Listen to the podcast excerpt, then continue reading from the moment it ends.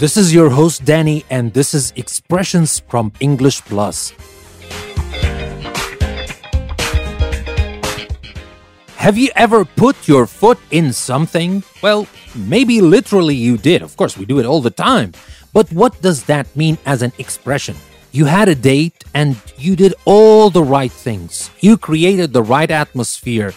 You went on this date. This date was supposed to be perfect. Then, when the time came, you said something you were not supposed to say, and that thing ruined everything. So, what do you say when this happens? You put your foot in it. If someone puts their foot in it or puts their foot in their mouth, they accidentally do or say something which embarrasses or offends people. So, when we say that, you have to remember you put your foot in it or someone puts their foot in it, that means they did something that embarrasses them or ruins something for them or offends people, obviously, but it is not intentional. You have to give people the benefit of the doubt if you want to use this expression. That means they accidentally do this thing or say this thing, but the result is the same. They embarrass themselves or they embarrass other people, they offended other people, and they ruined it. Like the example of the date I told you about. So that is the meaning of put your foot in it. So don't put your foot in it. Try not to put your foot in it. But if it happens, fine, no problem. You didn't do it on purpose, right?